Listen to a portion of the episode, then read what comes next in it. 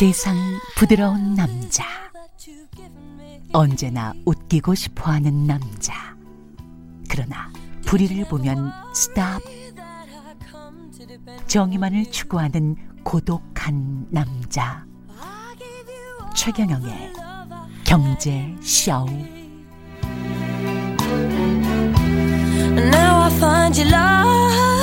안녕하십니까 진실 탐사 엔터테이너 있는 대로 다가 최경영입니다. 최경영의 경제쇼 주말판 시작하겠습니다. 제 옆에는 숭실대학교 금융경제학과 겸임 교수로 계시는 홍준욱 박사 나와 계십니다. 안녕하세요. 네, 안녕하세요. 반갑습니다. 반갑습니다. 그리고 최원석 전 YTN 기자 나와 있습니다.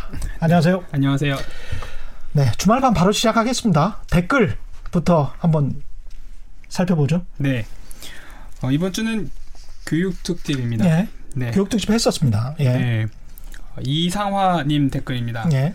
매달 100만 원씩 사교육 받고 4년제 대학 가서 공시 공부, 공무원 시험 공부하더니 음. 나이 서른의 공무원 돼서 월급 150 받고 좋아하는 게 우리나라 현실입니다. 야, 이게 어떻게 생각하십니까? 경제학자로서. 경제적으로 이게 말이 됩니까? 안 되죠. 말이 안 되죠. 우리나라 노동시장이 예. 이중 구조를 가지고 있다라는 예. 이야기는 많이 들으셨을 거예요. 예. 그러니까 이제 1차 노동시장, 정규직의 고임금 노동시장에 편입을 하면 예, 어, 그 그분이 어, 생산성이 낮더라도 그렇죠. 사실 보호받잖아요. 그렇죠. 그렇기 때문에 기업 입장에서 신입을 뽑는데 경력직을 찾는, 경력을 음. 찾는 그렇죠. 이런 일들이 벌어지게 되니까 어. 가짜 경력 만드는 창업조차도 존재하잖아요. 음. 음, 그런 일들까지 벌어질 정도가 되다 보니 자연스럽게 노동시장의 참가자들의 입장에서 예, 임금은 좀 낮아도 음. 안정적인 아까 얘기한 안정적인. 보호받는 직종에서 일하고 싶어하는. 게다가 연금이 좋아요. 공무원이. 예. 아 근데 연금 개혁이 예. 절대 안 할 걸요. 본인들이 절대 안 할 겁니다. 이게 저도 비슷한 의견인데 이게 지금 일견 보면 합리적 선택이다. 왜냐하면 본인들로서는 굉장히 합리적인 선택이라고 보여지는데 정치적 중립을 가서 지키는 게 아니고 자기 안위와 보신에 빠져 있는 관료주의가 굉장히 많고 그런 관료주의가 많을수록 한국 사회에서 자기 혁신은 전혀 일어나지가 않고 합리적으로 견제할 수 있는 수단은 분명히 존재해야 된다고 봅니다. 그래서 정치적 중립을 지키기 위해서 그 사람들의 직장을 안정되게 해줘야 된다면 반대급부로 저는 사실 공무원 여러분들 굉장히 많이 알고 있고 제 친인척 중에도 굉장히 많거든요. 그래서 그분들의 정확한 금액, 그 급여, 그 다음에 연봉 수준, 그 다음에 연금 수준 다 꽤 뚫고 있습니다. 굉장히 많습니다. 생각보다 밖에다가 이야기하는 것보다 굉장히 많고요. 각종 복지 혜택 굉장히 좋습니다. 이거는 뭔가 상쇄시키고 견제할 수 있는 수단. 그래서 공무원 덜 가고 민간 시장으로 기업으로 창업으로 할 수 있도록 아예 이쪽을 더 어렵게 만들어야 된다. 그러니까 한 2등이나 아 100등들이 공무원으로 가고 1등부터 100등까지는 민간 시장으로 가는 구조로 바꿔주지 않으면 공무원 비하십니다. 아 공무원 비하가 아니고요. 구조가 그렇다는 말입니다. 구조가 제가 말씀드리는 거는 지금은 1등부터 100등 사이들이 공무원이 되려고 하는 거잖아요. 의사도 있죠. 그렇죠. 의사, 의사 변호사. 예? 그게 아니라는 거죠. 아, 예. 핀란드는 1등은 선생님 하려고 합니다. 음? 그래요? 아, 그런데 공무원, 공무원 이긴 하네요. 아, 근데 종, 그렇지만 사회적인 존경 때문에 가는 거지. 그게 안정적인 직장이나 뭐 임금 그렇죠. 수준 때문에 가는 네. 건 아니고. 공무원을 비하하는 게 아니고 이 구조는 굉장히 바꿔야 된다. 이 구조는 저는 저 자본주의 시스템에 음. 전혀 맞지 않다. 자본주의에 회방을 놓고 있다. 이렇게 생각을 합니다. 예. 아, 네. 두두 번째. 번째 댓글 예. 갈까요? 박피터님께서 예. 개인적으로 최경영 기자님은 주식 투자하는지 궁금함. 주식 투자합니다. 저는 어. 경제를 좀 안다는 사람들이 경제만 알고 투자를 안 한다면 그거는 사기라고 봅니다. 왜냐하면 이론만 가지고 음. 경제를 안다는 것은 그건 도저히 존재할 수가 없고요. 주식 투자를 하면서 공부가 자연스럽게 되더라고요. 왜냐하면 기업 분석을 해야 되기 때문에 그리고 경제 상황을 알아야 되기 때문에 한 20년 됐고요. 지금 현재 가지고 있는 종목은 지방은행주입니다. 지방은행주가 PBR이 굉장히 낮습니다. 장부 가치에 비해서 가격이 낮고요. 그 다음에 뭐 수익성도 괜찮습니다. 무엇보다 제가 투자한 이유는 배당을 많이 줍니다. 아. 안정적입니다. 그리고 연체율이 그렇게 높지 않습니다. 지방은행도 상당히 좋은 은행들 많습니다. 잘 골라보셔서 음. 투자해 보셔도 될 것 같습니다. 어떻습니까? 제 선택. 저도 은행주를 두고 있는 입장에서 저는 객관적인 이야기를 할 수가 없습니다. 예. 저는 귀는 기울였는데 예. 이게 없어서 두 사람, 두 사람이 지금 은행주를 가지고 있습니다. 예. 그런 이야기고요. 예, 또. 아 그러면 음. 세 번째 댓글 가겠습니다. 전준호님입니다. 예. 한국의 모든 시스템이 일본을 쫓아가고 있습니다. 보십시오. 금융뿐만 아니라 노동 시스템, 교육 시스템, 사법, 심지어 군대까지 모두 일본식입니다. 여기 모든 문제가 나옵니다. 정규직 비정규직 문제, 외우는 교육, 리스크 테이킹을 안 하는 금융 시스템, 부동산에 치우친 투자 등 일본의 온갖 병폐들이 다 이 대한민국에 있습니다. 너무나 많아서 어떻게 하면 변할 수 있을지 난감하기만 합니다. 이야말로 국가적으로 체계적인 접근이 필요하고 전 국민적인 공감과 소통이 필요한 부분입니다. 이번 주 최경영의 경제쇼에서 이런 이야기 굉장히 많이 했고요. 지난주에도, 지지난주에도 계속 이런 이야기 꾸준히 했었던 것 같고, 홍준호 박사께서도 이야기 하셨잖아요. 네, 특히 일본의 한국에 관련된 그렇죠. 좀 수출 규제랄까 예. 수출 횡포에 예. 대해서 음. 왜 그런 일이 벌어 졌는지 음. 예, 결국 이제 따라오던 나라가 그렇죠. 앞서 나가는 것을 보니까 예, 예. 견딜 수가 없는 부분들도 분명히 존재했다 이렇게 볼 수 있겠고요. 쫌생이. 예. 예, 그 대국의 입지는 아닌 것 같습니다. 우리보다 인구도 많은데 여유를 가지시지 그랬어요. 까불다가 혼날 수 있습니다. 지금 상황이 아. 그럴 수도 있을 것 같습니다. 제가 이번 주 준비한 내용도 네. 일본의 도발과 관련된 건데 홍준욱 박사께서도 이야기하셨고 존리 대표도 이야기했지만 일본 경제에 관해서 우려하는 분들이 우리 최경영의 경제쇼에 나온 유명 패널들뿐만이 아니다. 라는 말씀을 좀 드리고 싶어서 한 세 가지 정도의 기사들을 뽑아왔습니다. 얼마나 일본 경제를 회의적으로 보나. 첫 번째, 두 번째 다 짐 로저스에 관한 이야기입니다. 세계적인 투자자죠. 짐 로저스가 2019년 2월 20일 The Japan Times 일본 매체죠. 일본 매체와의 인터뷰에서 이렇게 이야기를 했습니다. 일본은 빚이 너무 많다. 인구가 준다. 아이도 안 낳는다. 게다가 이민도 안 받는다.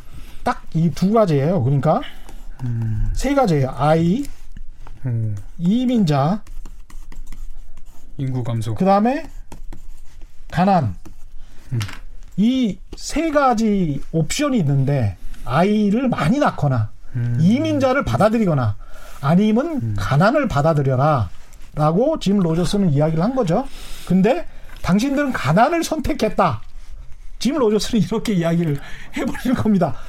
너희들 가난 선택했어. 라고 이야기를 하는 거죠. 그래서 음, 지금 아베노믹스에 관해서도 돈을 마구 찍어내서 안 그래도 빚 많은데 계속 찍어내는 것에 관해서는 이런 이야기를 했습니다. 2017년에 팟캐스트에서 내가 10살짜리 일본 아이라면 러시아제 AK-47 소총을 구입하거나 또는 이 나라를 떠나겠다. 이 말이 뭔 말이냐면 AK-47 소총을 구입해서 미래 세대의 미래를 없애버리고 있는 일본의 기성세대를 죽이거나 또는 이민 가겠다라는 이 끔찍한 이야기예요.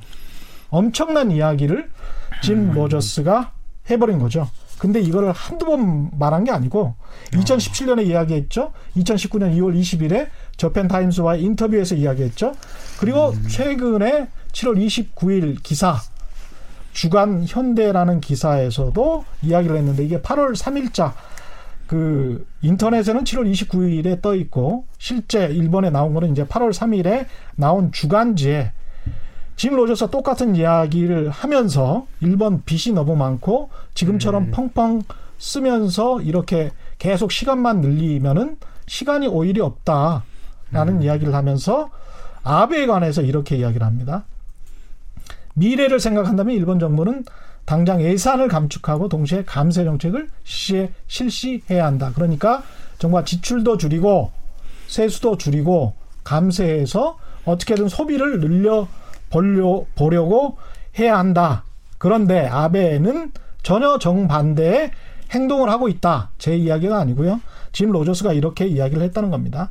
그래서 앞으로 2, 30년 후에 역사를 뒤돌아볼 때 아베 총리는 일본의 경제에 치명타를 준 인물로 남게 될 것이다. 음. 그러니까 역사의 적이 되는 게 아베다. 이런 굉장히 세죠.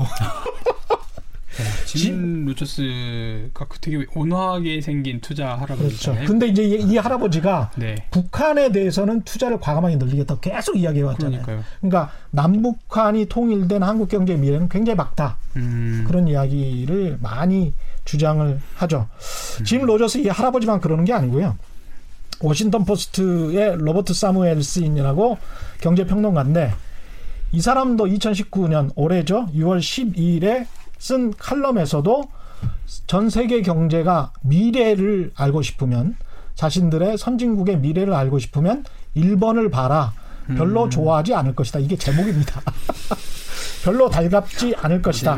똑같은 이야기입니다. 인구 감소, 노령층 급 노령층 급증, 인구의 3분의 1이 65세 이상, 노령층에 쓰는 연금, 의료비 등 각종 노령층에 쓰는 복지 혜택만 정부 예산의 22%랍니다. 22%. 근데 지난번에 홍춘욱 박사께서 이야기하셨었나요? 정부 예산의 25%를 국채 이자 내는 데 쓰고 있다.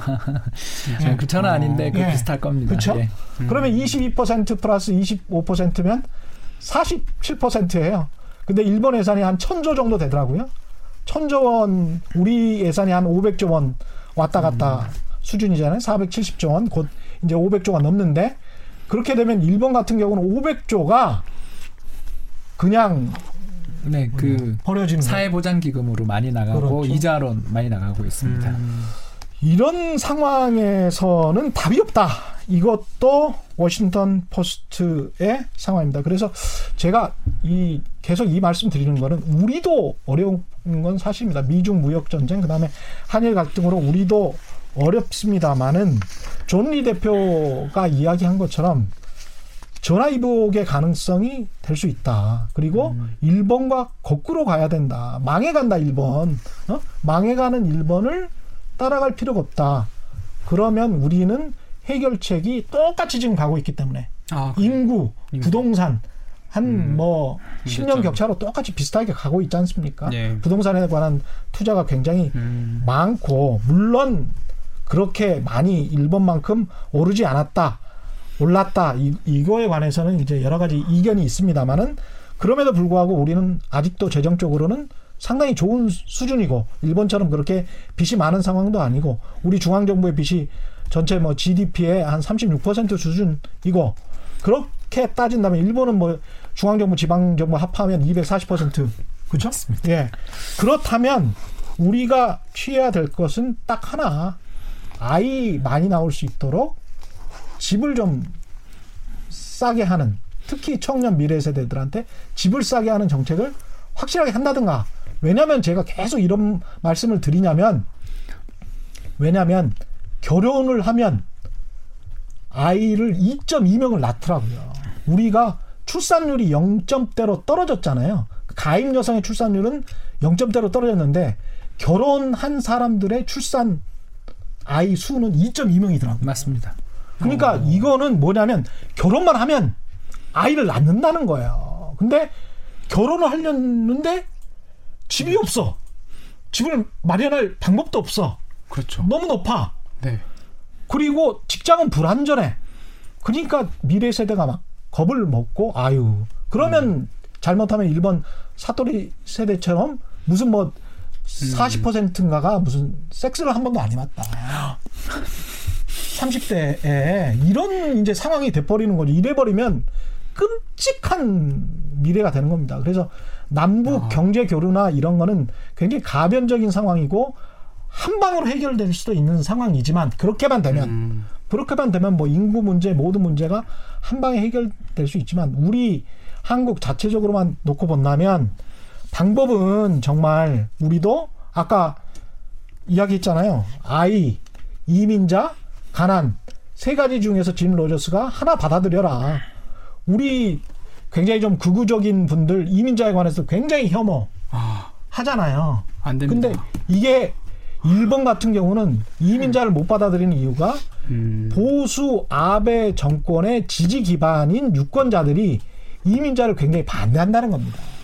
아, 근데 국내에도 사실은 제가 뭐 잠시 있는 기간일 수도 있지만 네. 핀란드에 이민자로 있잖아요. 네. 근데 이건 정부가 그 정책을 얼마나 적극적으로 펼치는지에 따라서 음, 지내고 있는 이민자들에게는 이게 막 살에 막 와닿아요. 그 정책 그렇죠. 하나하나 뉴스 네. 하나가 오면 막 어디 가지방석에 앉은 것 같고 그렇죠. 지나가다가 무슨 얘기라도 들으면 아 쟤네가 나 어떻게 생각하나 이런 생각도 들고 음, 사실 제가 한국에 한 달 정도 있는 동안에 뭐가 왔냐면 음. 너 뭐 이제 돈을 벌고 있다는 증빙서를 내라는 거예요 시청에 돈을 벌고 있다는 증빙서. 납세를 하고 있다는 증빙서가 있어야 음, 앞으로 아이가 어린이집 다닐 때 혜택을 받을 수 있거든요. 음, 근데 그 증빙서의 유효기간 제가 지난번에 제출해놨던 유효기간이 만료가 됐다는 거죠. 음, 근데 국내는 예를 들면 이민자들이 오게 되더라도 완전히 귀화하거나 어. 그 어, 어느 정도의 경제적 기반이 없으면 네. 아이들 보육 문제나 이런 것들은 아마 제가 느끼는 핀란드에서 느끼는 것보다 훨씬 힘들 것 같아요. 그럴 것 같습니다. 저, 제가 보기에도 저는 정말 운 좋은 세대여 가지고 IMF 전에 그 아까 음, 제가 지금 방- 바로 방송을 마치고 들어왔는데 그 89학번이거든요, 제가. 사실은. 89학번인데 IMF 바로 직전 직, 직전에 95년 12월에 KBS를 입사를 했기 때문에 한 1년 반 정도 굉장히 호황기를 보내다가 IMF를 맞은 거죠. 아 그때 굉장히 이제 운이 좋았던 거죠. 뭔가 언론사에 입사하기가 그렇게 어렵지 않았다는 이야기. 어려웠어요. 그건 단호하게 이야기하시 수백 대 일이었어요. 저한 5년 준비했는데요. 그때 수백 대 일이었습니다. 그때도. 저도 토플 토익 점수 높아요. 스펙 스펙 하는데. 아니 저는 아까 예. 저기 이- 이민자 말고 예. 아이 문제 얘기하셨을 때 예. 사실 엊그저께 뉴스 본 것 중에 좀그 주목한 건 아닌데 지나가다가 볼 수 있었던 게그 예. 리얼돌이라는 걸 일본에서 수입한다고 이야기가 됐는데 예. 일본에서 그런 게 발전 오늘 내용이 좀 이상하다. 예. 아니 이상하게 가는 게 아니라 저는 사실 그거 예. 되게 반대하거든요. 그런 예. 근데 어, 어쨌든 여러 성평등 관점에서 이런 그 제품이 들어오는 거나 생산되는 것 자체가 문제가 있다고 보는데 저는 생각 깊이 안 해봤습니다. 그래. 그쪽에서. 예. 아니 이제 일본에서 아까 아이를 왜 그 섹스를 한 번도 해보지 않은 예. 그런 그 세대가 되게 비율이 높다고 하셨잖아요. 아니 그게 제 실제로 기억으로 한40% 돼요. 아니, 30대가. 굉장히 예. 높은 거죠. 예. 엄청난 거죠. 네. 뭔가 남녀가 들어서 아, 그렇다면 일본에서 그런 아이고, 돌이 발전한 제가 게 보기에는 그건 병든 사회예요. 근데 국내에 지금 들어오려고 하잖아요. 잘못하면 큰일 납니다. 예, 여기서 이제 맞춰야 될 것 같습니다. 주말판 여기서 1부 마무리하고요. 오늘은 2부이자 주말판의 부록 아니 메인입니다. 홍준호 박사께서 준비한 내용들 가지고 2부 끝내겠습니다. 1부 끝내겠습니다. 죄송합니다.